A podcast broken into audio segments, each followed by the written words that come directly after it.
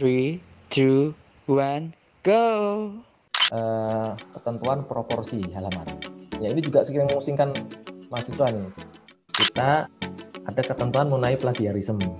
Ya, oh. yang oh, uh, fenomena ditangkapnya pejabat yang laporan keuangannya W T P. Loh, laporannya W T P, tapi pejabatnya ditangkap sama K P K. Halo teman-teman semua. Halo pendengar sejati C L B K. Baik lagi bersama program kami yaitu C L B K. Cerita lo buat K T T A. Nah, teman-teman semua, kita udah sampai di episode ketiga nih. Memang sih masih sedikit, tapi nanti bakalan banyak kok karena penyusunan K T T A kita ini bakal uh, masih awal banget lah sekarang dan bakal sam- bakal lama banget nih karena sampai bulan Juni atau Juli kan penyusunan K T T A kita, dan kita bakal membuat podcast ini uh, setidaknya seminggu sekali untuk menambah insight baru bagi teman-teman dan juga pastinya semangat baru karena dalam menyusun K T T A kita nggak cuma membaca jurnal-jurnal ataupun referensi K T T A-K T T A kating kita, tapi juga harus mendengarkan pengalaman dari narasumber-narasumber yang sudah berpengalaman dalam pembuatan K T T A. Nah, teman-teman semua, di episode kita kali ini, uh, kalian bakal ditemani oleh aku, Ichan, sebagai anggota K T T A Tiramisu, Brigada Satya. Nah, kami kali ini mengundang narasumber yang benar-benar terpercaya dan benar-benar spesial banget. Kalau bagaikan Instagram dan Twitter itu, narasumber ini udah verified gitu, udah nggak bis nggak diragukan lagi lah sumber-sumbernya. Nah, dan juga beliau merupakan uh, orang nomor satu di prodi diploma tiga akuntansi. Harusnya kalian kenal sih, kalau kalian nggak kenal parah banget sih. Langsung saja, nggak usah basa-basi lagi, uh, aku sambut uh, kepada Kepala Diploma tiga Akuntansi, Pak Puji Wibowo. Halo Pak. Oke, Mas. Iya Mas Ichan. Pagi Mas Ichan. Ya. Sehat Mas Ichan ya? Alhamdulillah sehat Pak. Bapak gimana Pak di sana Pak? Ya Alhamdulillah. Tadi sempat main sepeda dulu sama anak-anak. Jadi lebih segar sekarang. Lebih segar Pak, olahraga dulu Pak ya. Biar fresh Pak ya. Nah teman-teman juga gitu ya. Harus jaga kesehatan juga ya. Ya, dengan olahraga, banyak makan vitamin juga Pak ya, pastinya Pak ya? Makan Betul, itu makanan so pasti, jangan sampai dilupakan ya. Apalagi di situasi kita saat ini kan Pak kan, emang lagi harus jaga kesehatan Pak ya? Mm-mm, jangan mentang-mentang fokus ngerjain tugas, jadi lupa makan, lupa istirahat, ya, ya. ya lupa olahraga, aduh, gawat itu, jadi harus, harus imbang ya. Mentang-mentang ngejar deadline proposal jadi sampai bergadang gitu nggak bagus juga Pak ya? Iya, ya meskipun kadang-kadang, kadang-kadang sih sering juga saya bergadang ya karena tugas-tugas saya di S tiga juga lumayan berat jadi harus bergadang juga saya. Ya, tapi harus diimbangi dengan olahraga gitu ya biar nggak lesu-lesu amat. Nah Pak, jadi pada kesempatan kali ini kita bakal bahas santai sih Pak terkait penyusunan proposal karena uh, sekarang teman-teman ini lagi kayak kepikiran nih Pak, apalagi di Twitter gitu Pak, ini gimana pembuatan proposal segala macam, banyak pertanyaan yang kira-kira tuh uh, belum tersampaikan di kayak pertanyaan sepele aja sih Pak, cuman tuh teman-teman gelisah gitu Pak, banyak nanya gitu. Nah mungkin saya mungkin bisa merangkum semua dan menanyakan ke Bapak di sini gitu terkait penyusunan proposal. Nah uh, untuk yang pertama sih Pak, ini mungkin uh, pengen dapat kabar aja. Karena kan kemarin Bapak memaparkan kalau ada peng terbaru soal K T T A Pak. Kami khawatir karena kami ini uh, referensi kami itu kating-kating terdahulu Pak dalam menyusun K T T A kan ada draftnya Pak. Nah itu takutnya signifikan perubahannya sehingga apa ya membutuhkan effort lebih lah untuk kami. Itu tuh apakah ada kabar terbaru Pak terkait peng dan apakah signifikan perubahannya Pak? Ya ini pertanyaannya berat nih Mas ini. Bisa, awal-awal bisa, bisa tiga S K S ini. Nggak, tapi saya saya salut dulu ya. Ini tadi Mas Ichan mengutarakan apa ya? C L B K ya. Cerita ya, lo buat K T T A. Oh. Bukan cinta lama bertemu kembali, Pak. Ah, itu dia. Saya senang ya. Nih sahabat-sahabat muda akuntansi ini bikin singkatan-singkatan yang sebenarnya singkatan ini sudah umum ya, tapi diplesetin ke arah yang lebih positif gitu ya Mas Mas Ichan. Baguslah, saya seneng ya acara C L B K. Jadi pertama-tama saya terima kasih ya karena juga diundang sama teman-teman Mas Ichan ya, yang ngubungin saya kemarin Mas Hari Permadi kalau nggak salah ya, untuk apa namanya ikut dalam apa namanya mengisi acara nih, podcast untuk K T T A. Ini saya hakikatnya senang aja Mas untuk jawab apapun pertanyaan dari mahasiswa. Justru forum-forum seperti inilah yang saya butuhkan untuk bisa lebih dekat ke mahasiswa. Karena saya nggak tahu kan suara hati dari teman-teman itu terkait perkuliahan di P K N STAN itu seperti apa. Jadi sebelum saya jawab pertanyaan Mas Ichan ya, sejak saya jadi, tadi saya koreksi dikit ya Mas ya, Mas Ichan. Oh, iya. Kaprodi itu bukan kepala prodi tapi ketua ya. Ketua oh, prodi. Bapak ya. Perdalam. Biar nanti kesana nggak salah lagi ya, nggak apa-apa. Sekarang ya, salah nggak apa-apa kan, nggak nggak masuk ujian ya. Kalau masuk ujian nanti salah berarti ya. Jadi ketua program studi. Nah, hmm. saya dari dulu pengen menggali sebenarnya ke kegelisahan teman-teman terhadap perkuliahan di P K N STAN itu seperti apa. Makanya saya pernah mengirimkan apa namanya tautan mengenai Kaprodi mendengar, barangkali Mas Ichan sempat itu ya, ya. Itu di tingkat Mas Ichan sekarang kan tingkat tiga ya, jadi waktu ya. tingkat dua saya menyebarkan kuesioner itu, saya jadi bisa memetakan oh teman-teman tuh kegelisahannya seperti ini, jadi hal-hal yang bisa saya sampaikan ke pimpinan saya sampaikan ya, ya itu untuk untuk ditindaklanjuti ya. Kadang-kadang mungkin teman-teman nggak nggak tahu ya bahwasanya ada hal-hal yang uh, uh, kebijakan-kebijakan di kampus ini yang sebenarnya itu mengakomodir dari masukan-masukan teman-teman selama ini gitu ya. Hmm. Yang pertama ya, dan yang kedua tadi eh, pertanyaan berat ini, perubahannya apa tadi gitu ya, Ichan ya, perubahannya apa sih Pak kira-kira ya? Eh, memang kalau kita lihat ya teman-teman semua ya, Mas Ichan ini, kalau Mbak Kinanti ini apa nih, notulen ya? Iya, dia sebagai host, eh, host record. Nih, oh sebagai host, Mbak Kinanti. Jadi ini ini S O P-nya Mbak Kinanti nggak boleh ngomong ya? Iya, boleh ngomong. Oke, kalau kalau mau ngomong juga silakan aja ya. Nah, gini. Uh, sebelumnya kan kalau yang kakak-kakak kelas Mas Ichan dan teman-teman semua itu kan pakai pedoman peraturan direktur P K N STAN ya. Dulu direktur STAN ya, karena tahun dua ribu tujuh kan kita masih namanya STAN, Sekolah Tinggi Akuntansi Negara, per per satu nomor uh, tahun dua ribu tujuh ya, per nomor satu tahun dua ribu tujuh. Itu kan sudah lama banget ya Mas ya. Ini sudah istilahnya kalau anak nih sudah mau masuk sudah masuk S M P nih Mas. S M P. Enggak ganti-ganti ya. Nah, kita kita lihat memang ada beberapa ketentuan yang uh, sudah tidak bisa apa namanya mengakomodir semangat ya, semangat perubahan dari kita saat ini. Makanya kita ubah ya. Jadi kalau ditanya perubahannya apa aja ya, Pak? Memang banyak tuh Mas yang diatur. Mungkin saya akan highlight ya beberapa hal penting yang berubah dari per satu tahun dua ribu tujuh dengan rancangan peraturan direktur mengenai karya tulis ilmiah ya. Ini yang pertama mungkin kita lihat dari sisi apa namanya yang paling gampang ya Mas ya, dari sisi sistematikanya ya, yang paling gampang dilihat dari sistematikanya ya. Masih ingat nggak kalau yang lama itu kan ada ini memang sama-sama empat bab ya, sama-sama empat bab ya. Kemudian bab satu, dua, tiga, empat ya. Kalau di peraturan yang lama kan bab satu itu pendahuluan istilahnya ya. Bab dua itu apa yo? Bab dua itu landasan teori Pak ya. Data fakta itu. Data fakta, bukan landasan teori ya. Data dan fakta artinya gambaran objek penelitian kita lah ya. Gambaran objek penelitian kita itu di bab dua ya. Kemudian bab tiga ada dua bagian ya. Landasan teori dan pembahasan kan gitu ya. Oh iya. Kemudian bab empat simpulan dan saran gitu ya. Intinya gitu ya. Nah, di peraturan rancangan peraturan yang baru, saya katakan rancangan karena memang belum ditetapkan, itu memang tetap empat bab, tapi sebenarnya sedikit berbeda, ya. Bab satu tetap sama, sama-sama pendahuluan, gitu ya. Kemudian bab duanya ini enggak data dan fakta, bukan gambaran objek penelitian, tapi langsung landasan teori. Jadi langsung landasan teori, Mas. Kita fokus bab dua itu bicara tentang teori.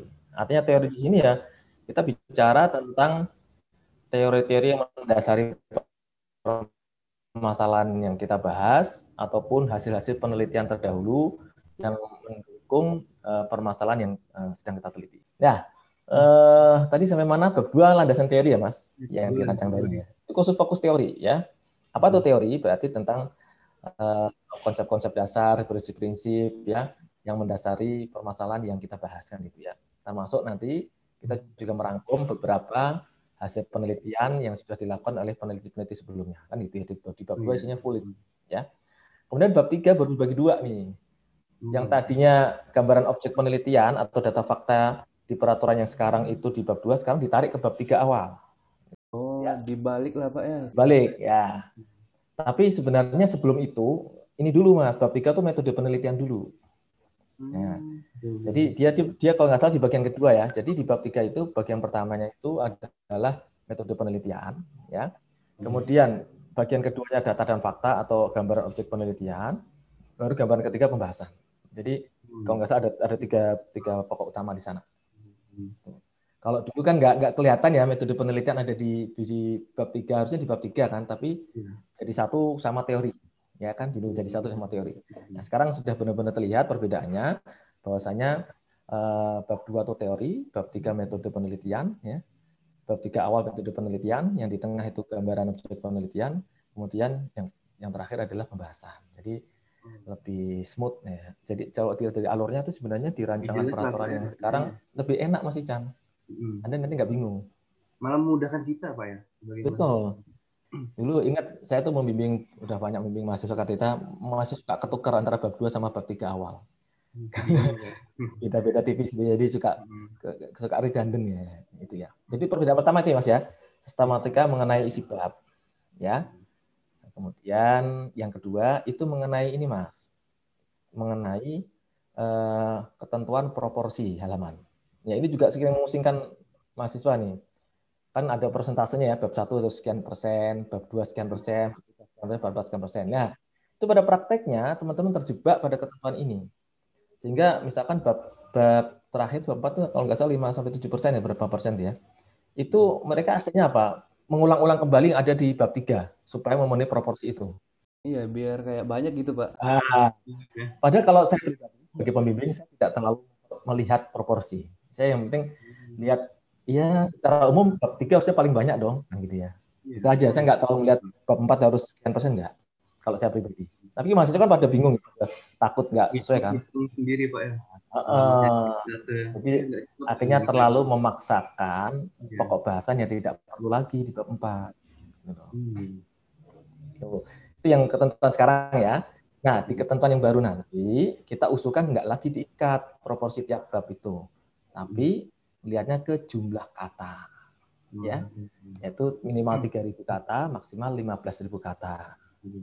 Itu kalau batasan minimal, gimana Mas? Untuk semua mata kuliah ya? Tidak, itu semua mata kuliah. Ini kita dulu, kenapa kita perlu batasi? Karena dulu ada yang terlalu semangat ya, teman-teman ini kalau yang terlalu semangat kan gitu hebatnya, bikin K T T A sampai tiga ratus halaman. Malah kayak ya. Skripsi buat ributnya. Nah, bukan bukan apa-apa sih. Ya, hmm. Anda sih seneng aja nulis tiga ratus halaman, tapi penilai kedua yang baca kan juga kasihan. Itu loh ya, harus ya. Mereview tiga ratus halaman, coba bayangkan. Hmm. Itu sudah jadi dua dua tesis itu, Mas. Iya, tiga ratus halaman. tiga ratus halaman banget. Itu kan ya kita batasi lah biar ya, ya wajarnya K T T enggak sebanyak itulah, karena juga masalahnya yang dibahas juga tidak sedalam yang yang hmm. yang kita bayangkan. Ya, ya, jadi dibatasi maksimal lima belas ribu kata, gitu loh Mas. Hmm. Kalau kira-kira lima belas ribu kata, satu setengah spasi itu harusnya ya sekitar empat puluh lima halaman. Ya. Teorinya gitu ya. Hmm. Tapi itu ya nanti tergantung ya ada ada gambar tabel atau enggak ya.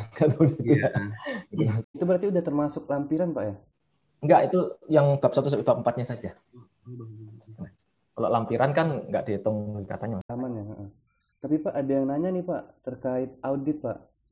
Nah, katanya tuh mereka dari review cutting kayak kurang, Pak, kalau lima belas ribu kata, Pak. Kalau dari pandangan Bapak gimana, Pak? Terkait mata kuliah audit. Audit ya. Mm-hmm. Nah, itu saya terus terang memang belum pernah ngajar audit ya. Mm. Tapi saya pernah membaca beberapa penelitian terkait audit ya. Mm. Sebenarnya itu tergantung seninya kita menyajikan uh, hasil hasil penelitian itu ya. Mm. Kalau kita mau perpanjang bisa. Kalau mau perpendek juga bisa.